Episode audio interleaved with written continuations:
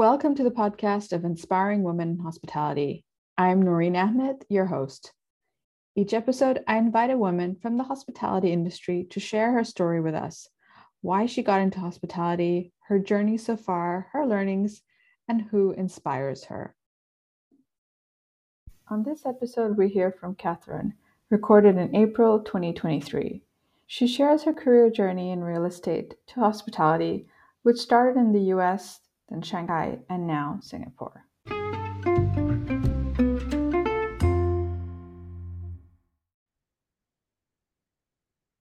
Hello, everyone. Noreen here. Today I have with me Catherine. Thank you so much for joining me. Thank you, Noreen, for having me. So, Catherine, tell us a little bit more about yourself. Um, hmm, okay. So I was born in Hong Kong, uh, and I left for the US when I was four years old. Um, and we went to Foster City. So Foster City is a little suburb between San Francisco and San Jose. Um, and so that was, you know, in the uh, early 80s. And, um, you know, if people remember at that time, uh, there was always that fear of kind of China um, returning, uh, sorry, Hong Kong returning to China. Mm. Um, and so people who could immigrate tried to immigrate. And so we were lucky enough to move to the US. And so I grew up in uh, the Bay Area, and then I went to university in Pittsburgh at Carnegie Mellon.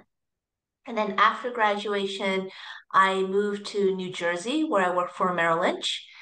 And then while I was there, um, I was uh, my my my big boss, who was the first vice president um, at Merrill.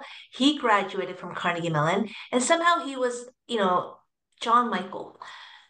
He was just so such an inspirational person, and you know, he really took me under his wing. And when he left to become the CEO of an asset management software company, he asked if I wanted to join him. And then I said yes. But at that time, uh, Merrill Lynch was laying people off, and uh, he signed a contract whereby he couldn't take people directly to his new company. So he said, Why don't you take the package? Go enjoy yourself for three months and then join me later. So I was like, awesome. So I uh, opted for the package, uh, got paid for three months, moved to, uh, sorry, went to Shanghai because my father was working in Shanghai at the time. And I went and studied Chinese.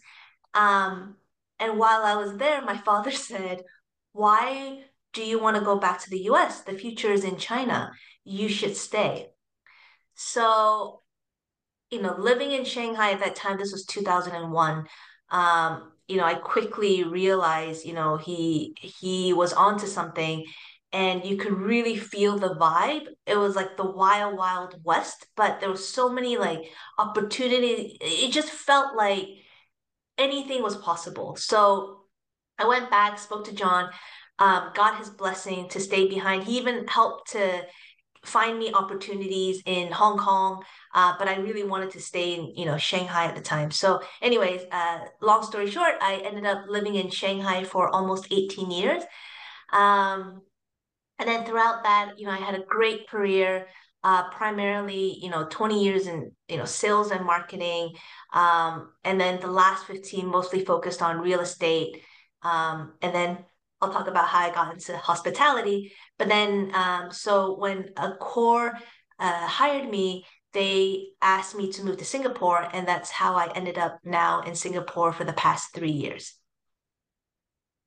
Thank you so much for that introduction. And it's interesting like how different people have an influence in your life from from your mentors to your family and how you then almost change the course of direction for your career. Like I mean, I, I completely understand what you're saying, like that vibe, that energy, you know, coming coming in there. But I guess what was it that kind of was your moment to say, okay, no, I'm doing this, I'm moving to Shanghai? Funny because my father has been hasn't been in my life physically, right? So my parents, when we moved from Hong Kong to the US, my father stayed behind. So he was what we called in Chinese or Cantonese, like the astronaut dad that flew back and forth. And back in those days, flying back and forth was very costly. Like you barely spoke to him on the phone. Like if you did, it was like, is the connection good? Like, you know. And so he wasn't really present in my life a lot, which probably uh, forced this kind of like my my the way that I saw my father was like the the the the encyclopedia, you know, like the the wizard, the the wisest person that I've ever known. And so he changed the course of my career twice.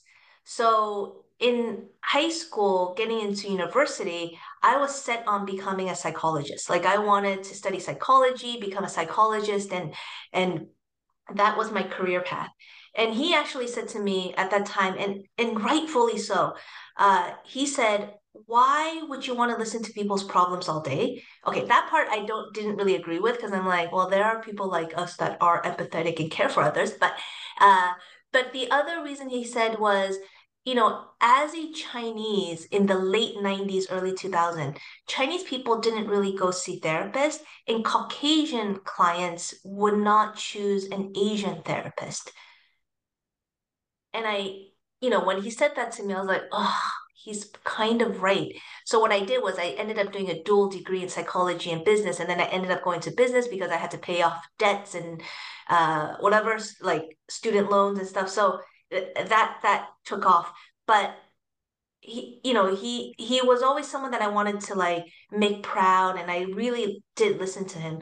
And I think when I moved to Shanghai, um, his words carried a lot of power in the sense that you know my dad has been you know a very successful businessman um, he is a is a scholar in some ways like i don't think he was meant to be a businessman he was more of a kind of wise um, you know he reads a lot so his reasoning for why i should stay made a lot of sense to me and i am more of a business person. Like I like to work in the business field, you know.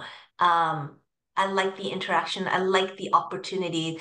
And I think what Shanghai gave me was a breadth of like opportunities that I wouldn't have gotten um, in the US. Like I I'm mindful that I'm being recorded, so I have to be careful with what I say. But when I was in the US, I did feel that kind of glass ceiling for being an Asian woman. Like it wasn't that easy for me. You know, I understandably I, I don't I'm not like um super amazing and so I could break all, you know, barriers and walls, but there you know, I was given a sort of like uh typecasted in some ways. Like, you know, if we were in meetings, I, I would be the one being asked to take notes and like just, you know, because I have extra handwriting. But uh but generally so in Asia, like in China especially, there was no uh gender kind of uh differences or you know like it just felt like it didn't matter to be a woman or a man like you just had the same um, t- uh, type of opportunity and granted, because I was educated in the States, I even had a one up. You know, people appreciated the fact that I'm, I'm Chinese, but I was educated abroad. And so I spoke English. Um, I was learning Mandarin. I already spoke Cantonese. Then people were very um, willing to give me opportunities. So super, super grateful for the opportunities given. Um, but it my background helped in getting those opportunities. Thank you for sharing that. And, you know, there's a lot that's in there that also resonates with me. And, you know, my dad was actually the reason that I got into hospitality. You know, he saw an ad for the hotel school in Switzerland and he was like, here, go check this out. And they always told me that you're going to go to Switzerland to study. And to be honest, at that point, I had no clue what I wanted to do. So I was actually very happy to be guided in that direction and to be, you know, uh, move that move that way. And I, you know, very much like you, I very much respected him and looked up to him and really valued um, his insights because I had very little self awareness of myself at that point. So it was really helpful to have that someone looking at things from a different perspective. And he also knew that it will help me get into that international environment that I was clearly that I was brought up in and that I needed to have as part of the rest of my life. My dad always says, my stars are aligned to keep me mobile. and that's exactly what I'm doing today. totally. um and what you said literally. Yeah right now that's exactly how i'm living my life. Um and you know what you said there later on about you know moving moving to shanghai and and having those opportunities and you know being educated in you know a different part of the world but then still you know making an f you know you spoke some of the languages you learned another language. I think i think wherever you go in the world as soon as people see that you're making that effort it definitely goes a, a long way. Um, but it's interesting to see that the gender was not you know an impact for those opportunities for you in asia where you did feel that you know i would i'm, I'm kind of calling this the western world i suppose right? Um so yeah i mean i haven't experienced that myself because i haven't worked in asia now for the last few years i've come i'm sort of coming back and spending more time here so trying to get more of an insight onto that um, but yeah, it was. It's interesting that that doesn't seem to have that same kind of barriers as it would have in other parts of the world. Um, for me, I've actually had a number of female bosses as well. So definitely never felt gender, my sex uh obstructing me or hindering me in any way. Um, but if if if you want to like dig into it, like in Shanghai, you know, there's actually a stereotype that the women are stronger than the men. So perhaps it's it's a little bit even more skewed being in Shanghai because you know, Shanghainese women, they're tough and they're strong and they know their stuff. Um, and so, you know, maybe, you know, that also plays a role. and it's it's not the first place that I've heard about this. I think I someone shared with me that in, in Vietnam that maybe the front is often the the male, but it really it's a more of a matriarchal society where it's you know the women who are strong making the decisions. Um, and you know I've come across you know sort of those kind of stories a few more times in different parts of Asia. So it's really great to hear those kind of stories as well. And um, so you've only recently moved into hospitality. Um, what was that, you know, journey like coming into hospitality? How how's it different from from re- your real estate experience? Yeah. Um, so I'm still a little bit embarrassed to admit that I'm in hospitality now because I still feel like I'm not equipped or uh, knowledge enough to to to claim my stake as being um, in the hospitality world. Um, you know, there's a lot of stereotypes when you think about someone who's in hospitality, right? And I'm not refined and I'm not elegant, so sometimes I'm like, oh, uh, I still got a few years few years of learning still. But yeah, so I joined Accor, and it's funny because I work for like one of the largest uh hospitality company. And yeah, and so I joined Accor three, almost four years ago now. Um, my boss was a, a potential client when I was still working for Colliers. And uh, you know, he and I hit it off. You know, I was pitching for a project uh, that was based in Jeju Island, I think at the time. I was in international property, so selling uh, overseas properties to uh, Greater China. Um, and so when he was looking for someone, you know, eh, we immediately knew that we would be a good fit um, to to work together, you know, within the same company, and to kind of build out his vision uh, for what is now Accor One Living. So, you know, Accor One Living you know, is not just, you know, branded residences, but it encompasses branded residences, extended stay, you know, uh, co-working, private clubs. So it's really the mixed use development con- concept. So even though I'm in hospitality, my relationship with like the hotel side is not just hotel. It's it's that mixed use concept, um, which kind of my real estate experience and um, kind of knowledge brings a lot to the table.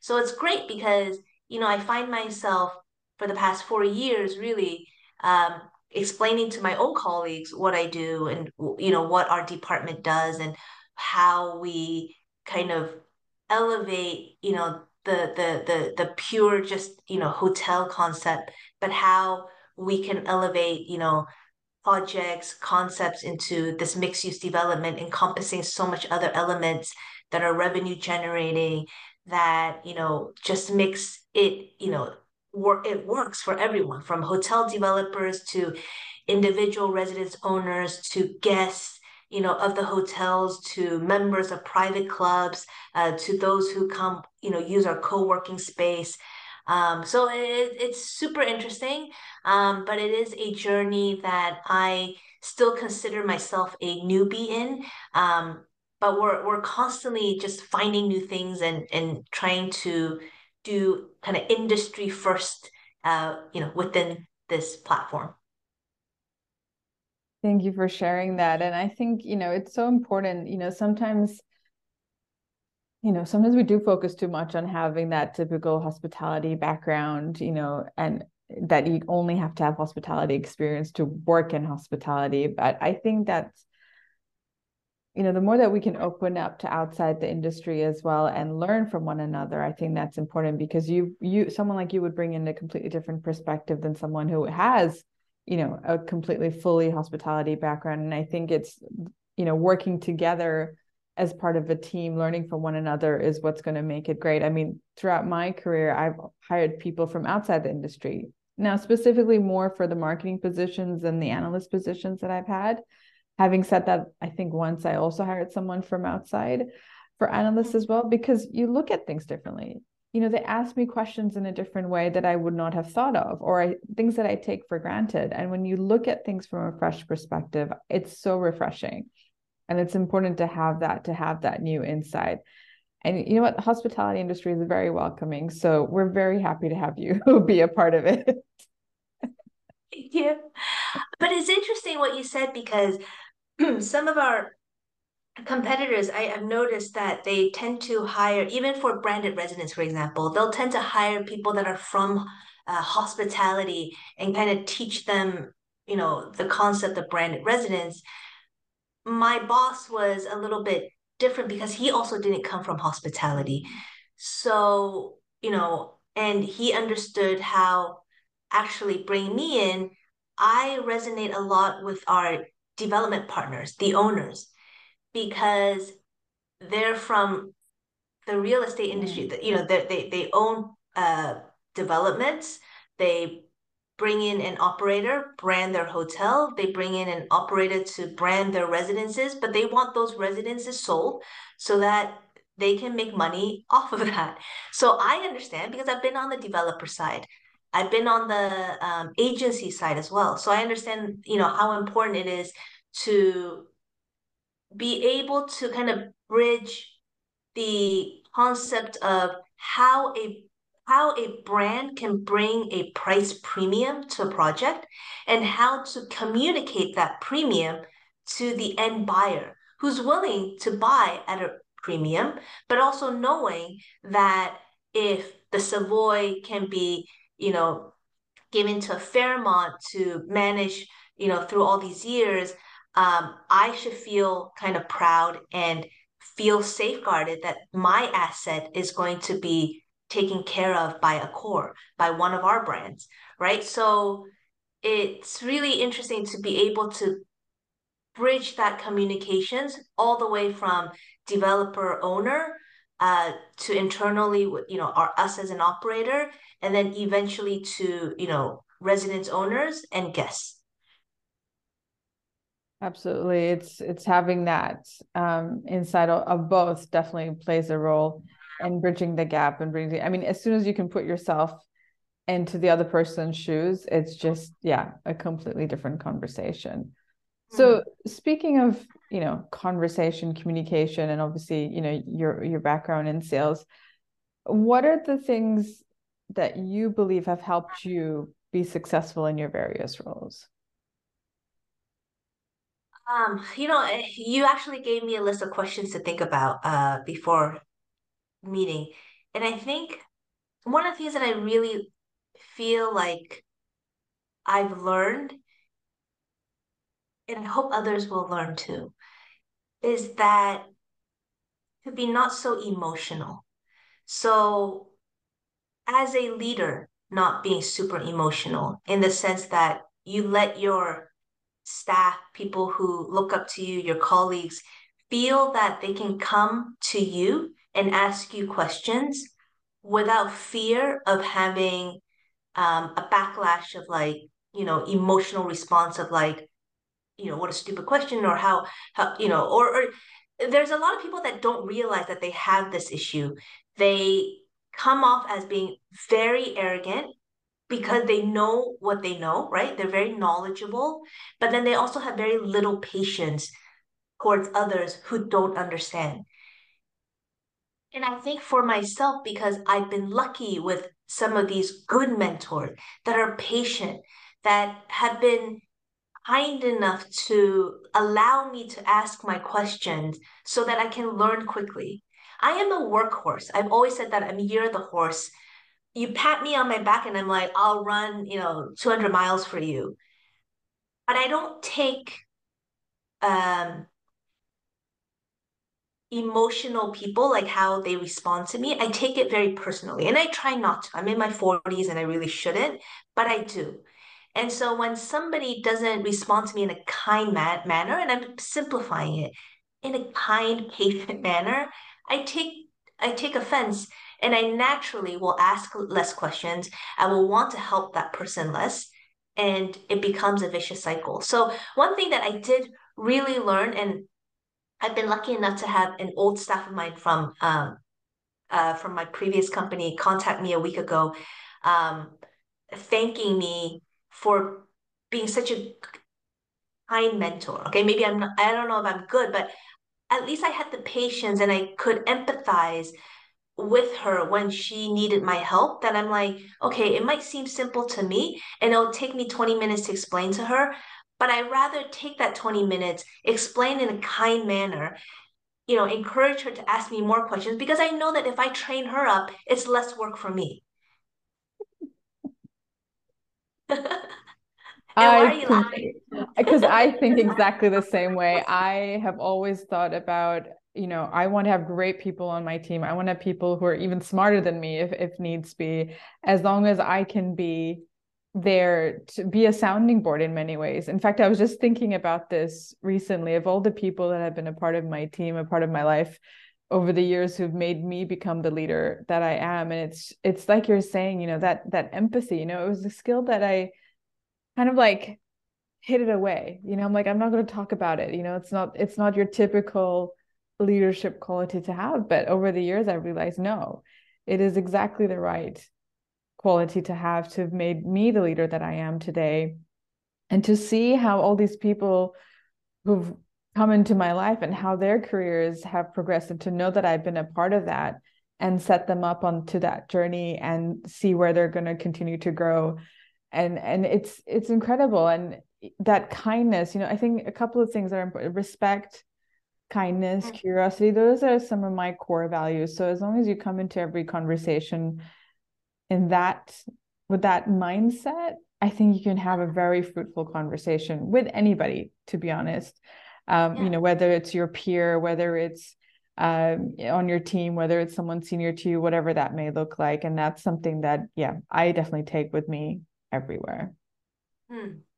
And, and it's interesting because I think the empathy part where you said that it's not really a big kind of uh, strength that's mentioned in leadership conversations, which is true, um, is I took that from my psychology kind of education, right? Like being a good therapist, good counselor, good psychiatrist is being able to have that skill set of being empathetic because a lot of the clients that people see or patients, they have situ you know symptoms or problems that you don't have. So you have to put yourself in their shoes and be empathetic and understand where they're coming from before you make any, you know, recommendations or, or you know go through going through that journey with them uh, to to be better right and and also i wanted to mention like why if i felt so strongly about having you know being able to communicate this today in this recording is because i recently watched a documentary about this amazing female doctor who does liver transplant. She's amazing. But in the shooting they were explaining how you know she's a tough woman. But you see her on the operating table and she's mean. Like she's like she'll she'll throw out like i want this tool. And if the person brings her the wrong tool she's like are you an idiot uh, i said this tool and I, and i just can see that the other you know doctor who's supporting her or the nurse they're they're like shaken you know they're nervous and so when you create an atmosphere where you're not sure if what you're doing is right anymore, it doesn't matter how smart you are. You naturally just feel like, I don't know what I'm doing, so I might as well give up and not care. Like, that's natural. So that's not encouragement. That's not encouraging people to be curious, to ask questions, to learn, and then eventually help you out and be better nurse, doctor, etc. Anyway, so I wanted to make sure that I bring this up today. Yeah, as you were saying that, it just made me think like I'm now going to be afraid that that nurse or that junior doctor, whoever else is in the room with them, is going to make a mistake out of fear. Yep. That's not an environment that I want to be in when if someone is operating on me. Yeah, I that's that actually can be very extreme and detrimental, but I'm sure you've seen it in our office setting, right?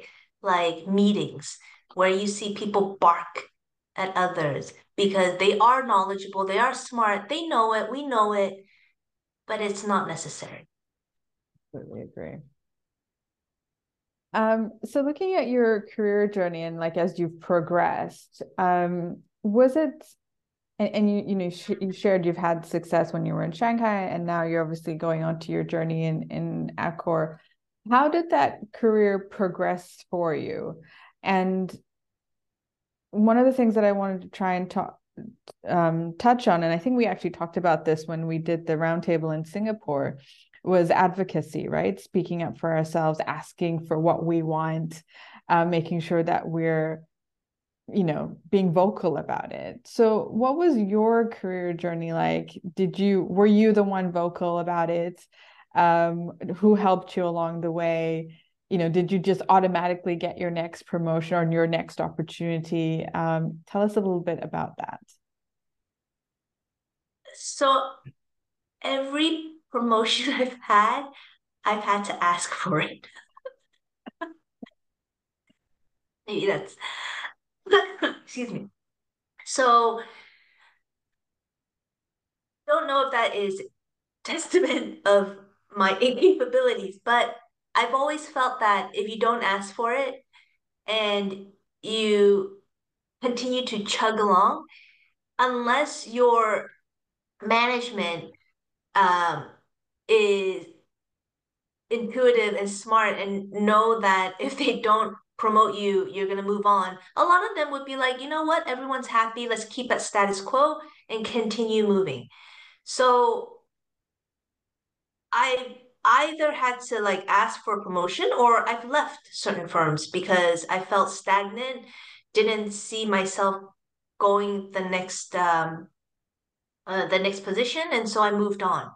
And usually at that point is when they you know realize and they're like trying to get you to stay and you're like by that time it's too late because I'm already super excited about my next opportunity. Um I it's funny that you said my successes in Shanghai. It wasn't all success, right? There were times there there was a period in my career that I felt very stunted. Um, and I could not reach out to my senior um, at the firm because pretty much uh, I had a boss that didn't want me to grow because essentially I know that I was better than that person. And I felt like I couldn't um, move up. I couldn't, you know, and there was there was no opportunities outside either. Like I I felt like I needed to stay. I needed to um, at least kind of pay my dues or like do my time at, at the firm, um, at the company. And it was not an easy two years there. So uh, it was not always easy.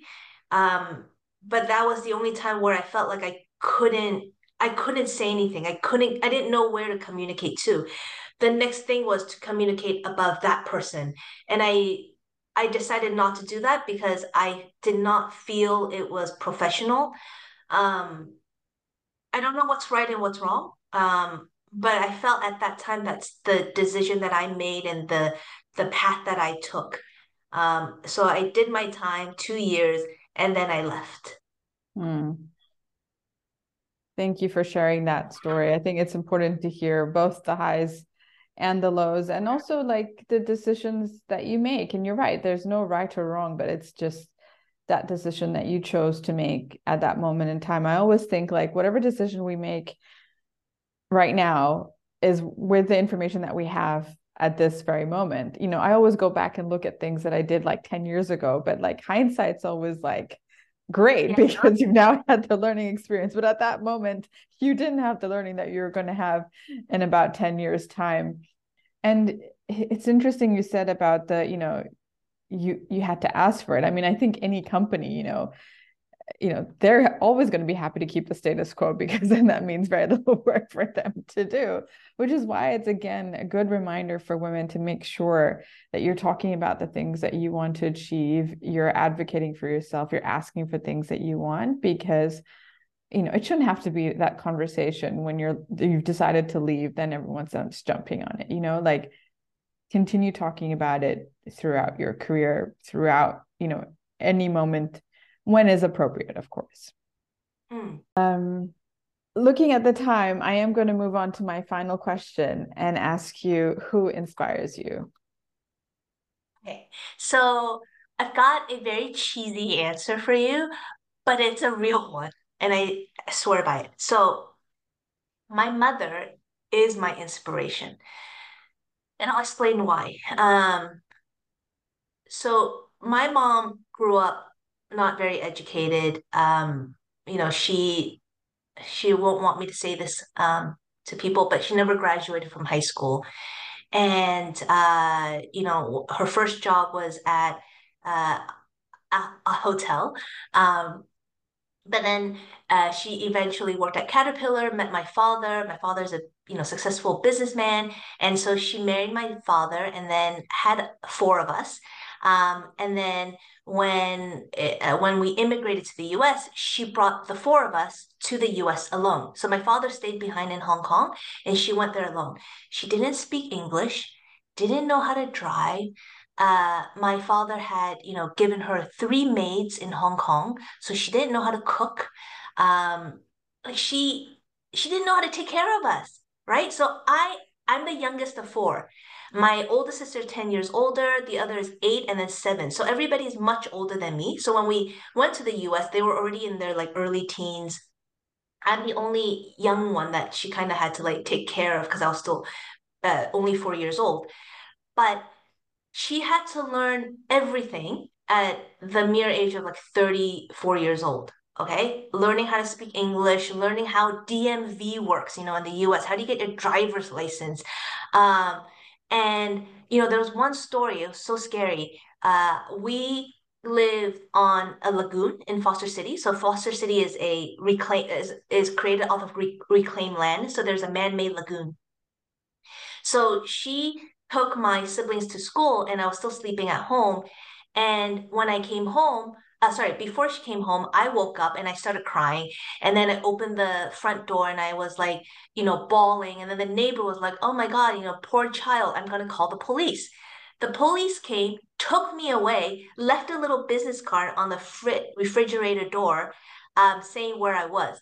My mom comes home, finds me gone, right? Our house is on the lagoon. So she's like, oh my God, she woke up, walked into the lagoon, and drowned herself, right? She's besides herself, like, uh, like crying, bawling, like didn't know who to go to. So she calls her friend who's from Hong Kong, who lives there, called her over and was like, I think she's dead. So business card, uh, went to the police station, got hammered by the police, like, you know, what kind of mother are you? How could you leave a child at home by herself? Like, my mom's a new immigrant, knowing nothing about it being illegal to leave a, ch- a young child at home. Um, so she's like apologizes anyway. So we go home, right? So this is the kind of stuff that my mom had to go through raising us in a foreign country. Now, fast forward, you know, however many years, I'm in my early 20s. I moved to Shanghai. I had to learn a new language. I completely different scenario. I'm American educated. I speak English. I've got a proper dual degree from university.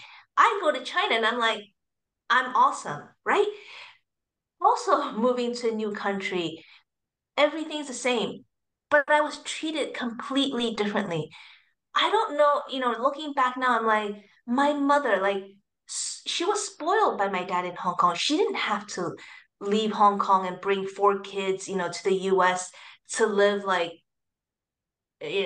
not best life, right? Like she had to like figure out how to work the vacuum cleaner. We had a huge house. She had to learn how to like garden and like I don't know, like stuff that she didn't have to do in Hong Kong. So I didn't learn to appreciate her until maybe, you know, not that recent, you know, recent. And I and I and I made it a point to tell her, I'm like, you know what, mom? Like I give you a lot of crap. Like I judge you for a lot of things, and I always tell people that you're not, you weren't the best mother. But I'm like, you're a pretty cool woman, you know? Maybe as a mom, I'm not sure, but as a woman like who's willing to take that, you know, risk, you know, for your four kids so that they have a better education, you know, she really did everything for us. There was nothing for her. She could have lived in Hong Kong, remained her, you know, hampered life, but she really sacrificed for all of us. And so she is, you know, truly an inspiration to me. Thank you so much for sharing that. And yeah, based on that story, I would completely agree. She is a great inspiration to have in your story in your life. So thank you so thank much you. for sharing your story with us today. Thank you, Noreen, for having me and giving me this opportunity. Thank you so much for listening. I hope you were as inspired as I was by that story. Please follow us here and on LinkedIn, where I post videos of the recordings. Stay tuned for many more stories of inspiring women in hospitality.